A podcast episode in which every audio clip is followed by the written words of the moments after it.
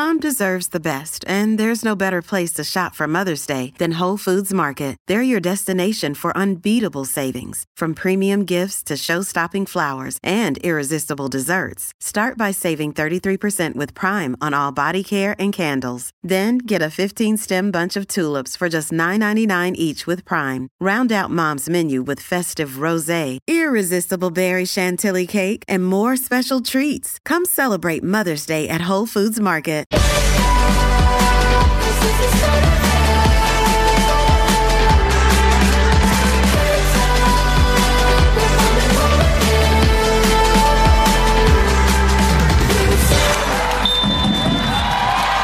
And that is full time from Hindmarsh Stadium. After two so-so victories in their first two matches, this is the statement they've made to put the rest of the competition on notice. At full time from Adelaide, it's China 1, England 6.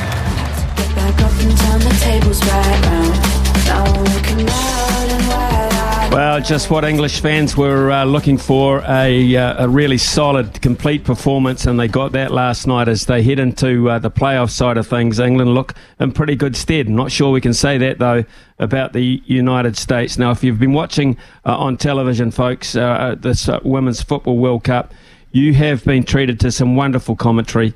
And uh, we've got one of those uh, gentlemen with us now. Uh, Chris Wise is a world class football commentator been uh, watching the games out of Wellington on the World Television feed so far, you would uh, know that it's a special art commentating alone. And we're stoked to have Chris Dylan to the show this morning. Uh, to uh, give us just a little bit of a background about himself and, and the World Cup in general. Chris, thanks so much for, for joining us. Morning, Smithy. That's very kind. Thank you very much. It's lovely to be with you.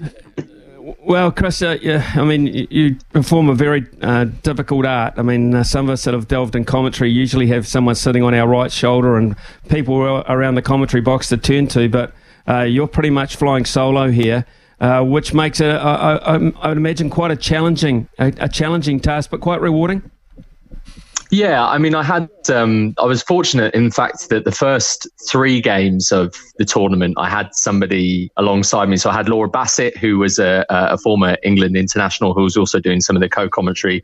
Uh, but you're right, the last three, and I've got one today in Wellington as well. There, they're on my own, and yeah, they are they are a little trickier because I guess the dynamic changes slightly from from having that that um, that expert opinion uh, from somebody alongside you to the fact that not only are you calling the moment, but you then have to do the reflective bit, as you'll know, Smithy. You've got to, you know, you've got to talk over the replays um, as well, and and try and provide that expert analysis as much as you can around around the game. So you're you're almost doubling up and doing this dual role, really. But it's great. It's great fun. It's great fun.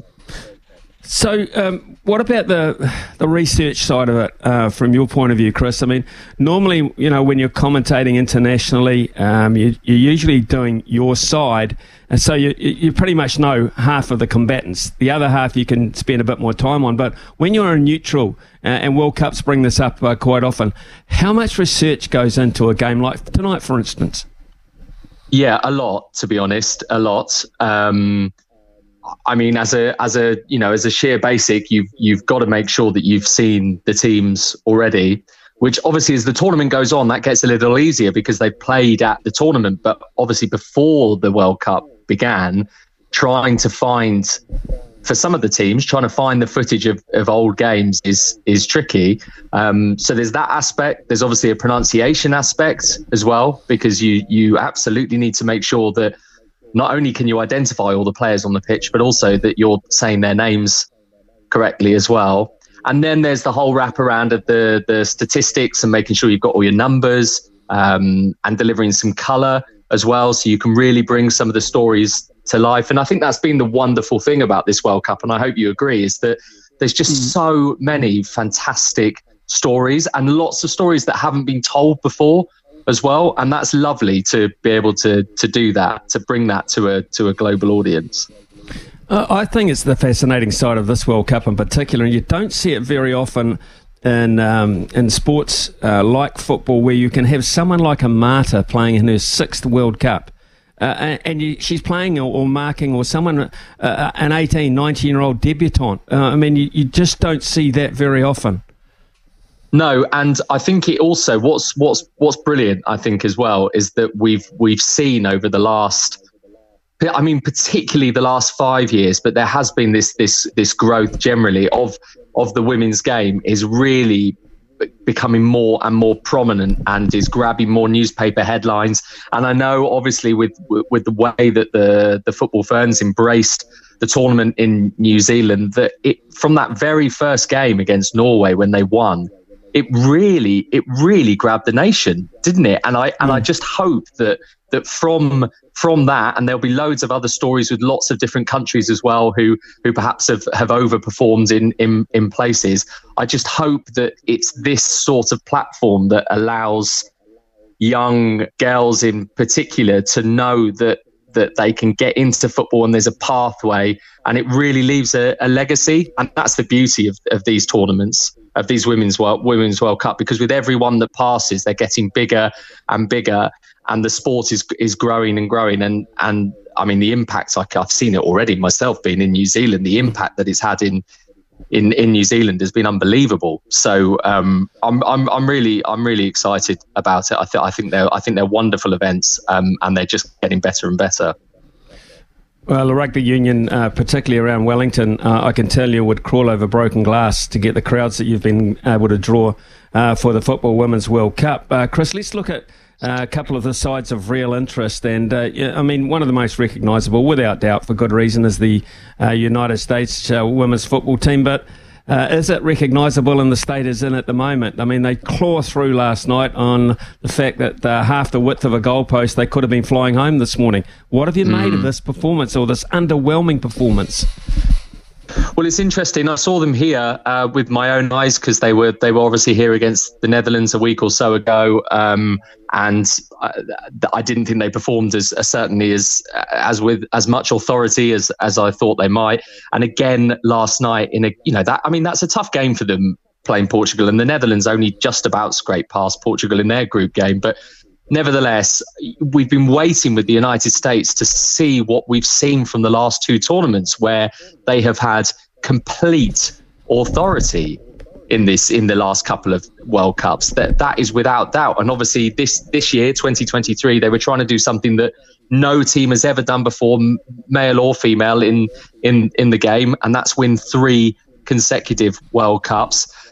And from what we've seen so far, it's difficult to make a case to say that that's going to happen because for all their star talent, they just don't have that edge that they've showed in 2019 and in 2015 and in tournaments gone before. I think one of the big things, and lots of people have, have mentioned this already, and I'm sure somebody's come on the show before and, and, and mentioned this to you, Smithy, is that the one thing that always made the United States perhaps stand out ahead of other nations at the Women's World Cup was fitness physically they were fitter than every team. And even if a side was doing well and holding them with, with 30 minutes to go, the United States found a way because they were fitter than them.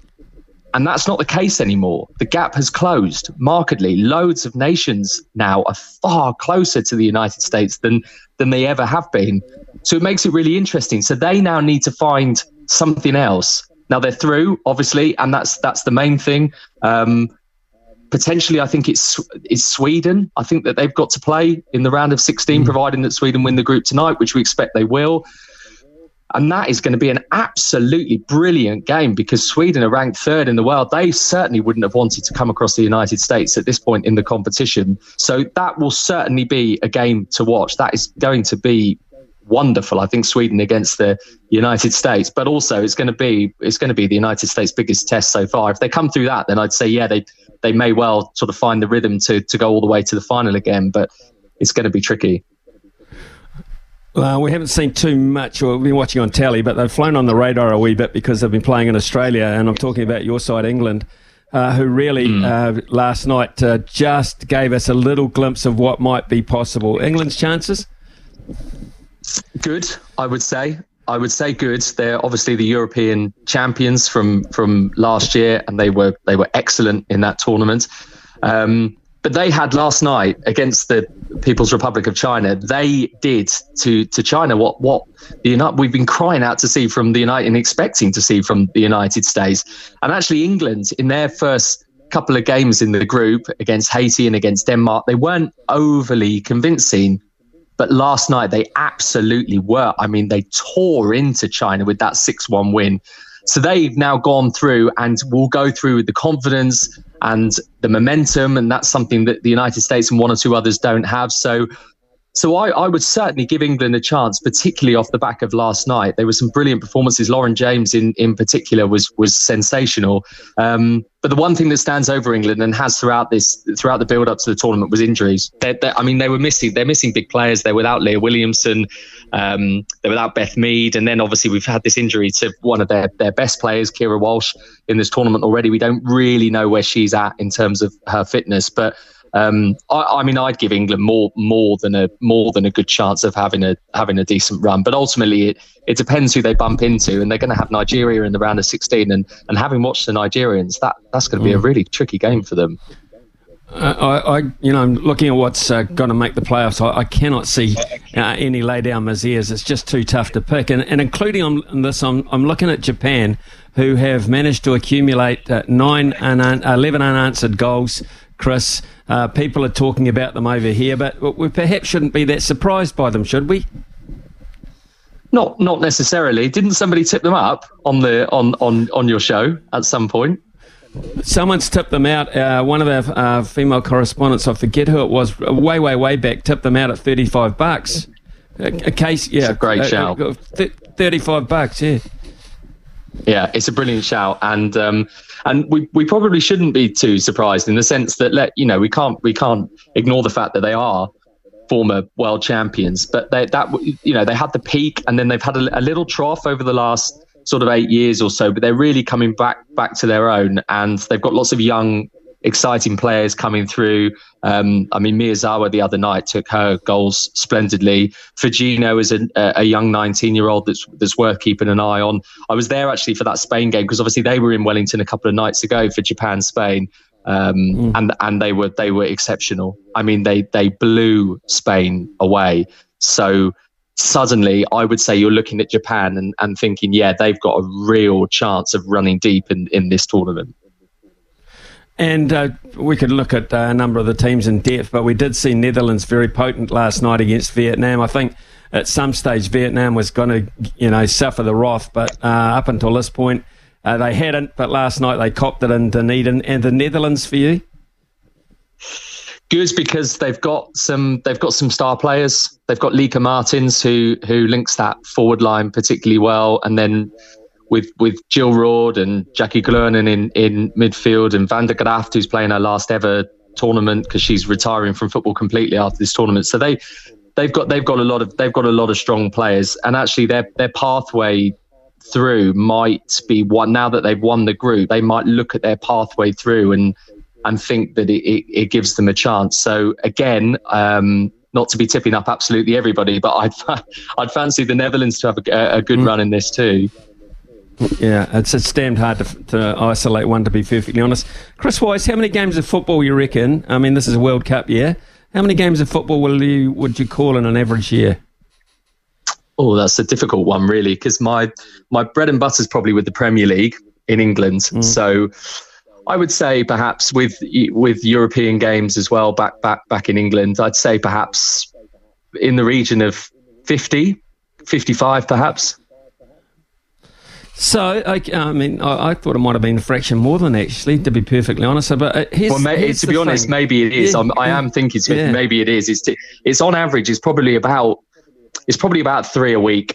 So when yeah. you when you fa- when you factor that in from August to May, because that's when the football season runs um, in in England, and yeah, so it probably probably I've probably undercooked it a little there. Yeah, I think you're looking more like a, a set, about seventy, mate. But that's that's incredible. Um, who, who's your who's your Premier League team? We probably won't hear it in your voice because you come across as exceptionally neutral. But who's your league? Who's your team? So my, my my team actually don't play in the Premier League. They used to uh, a few years ago, but they're in the third tier now of, of English football, and it's Portsmouth. I don't know if you remember Um, I don't yep. know if you remember Portsmouth being in, yeah, being in the Premier League. They were there for quite a few years, and actually, they had some. There was a time when they had some huge players as well, massive international players, um, the likes of Peter Crouch and um, Jermaine Defoe and David James and and Sol Campbell. Um, and and they were FA Cup winners uh, back in 2008, which is the which is the big tournament um, domestically in England. Um, but they're unfortunately they're in the third tier now, and there is there is very little danger of me commentating on them in the Premier League anytime soon. I can tell you. hey, uh, I, I, don't want you to answer Wellington here because you probably won't anyway. But uh, your favourite venue that you've commentated football at, or you love going back to? Oh, um, that is a really tricky question. I mean, we're we're obviously very blessed in in England that there's not just some fabulous stadiums, but historically wonderful stadiums as well. Um, I, lo- I mean, I love Anfield, which is where Liverpool play, um, just because the sound that comes from the Kop um, and that they they have they obviously have that famous "You'll, you'll never walk alone" um, chant that they sing before every game. And even though I've been there many many times, it never ever fails to um, send a shiver up my spine. It's it's wonderful. Um, so so I pick Anfield, but there I mean there are so many. There are honestly there are so many grounds that that I love I love going to, and I'm very fortunate that I get to go to them too. You're looking forward to going to Luton Town? I am. I tell you, I have. I have been to Kenilworth Road a few times before. It's great to have.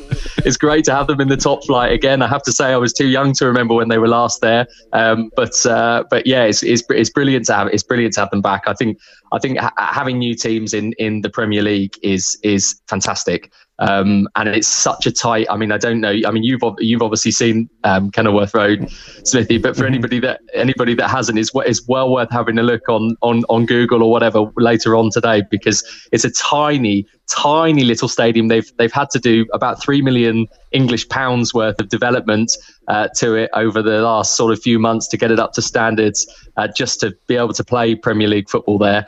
Um, but it's going to be horrible for teams going there. I mean, uh, oppo- opposing teams going there this season. It's a it's a it's a massive um, it's a massive plus for Luton to have a stadium like that because because I tell you, some of the big teams will not enjoy their trips to Luton Town this season. Oh, I, I, just love it when uh, you, you, hear stories about the, the, the, residents on, on game days uh, can't park their cars uh, outside their houses because it blocks the street for the visiting exactly. team buses. I, I, just, I think it's fantastic. And, and, just a slightly political one to finish with, Chris, and it's been wonderful talking to you. Uh, the emergence of uh, now the Saudis in football. You see these big money stories always almost floating through daily. Players offered this, players offered that, turning down this, turning down that. They are hell bent on being a force in world football uh, by 2030, I believe. Do you see it happening? We've had a we've we obviously had an influx of some money coming into the game um, from from China a few years ago. There was the there was a big drive for players to go to the the Chinese Super League.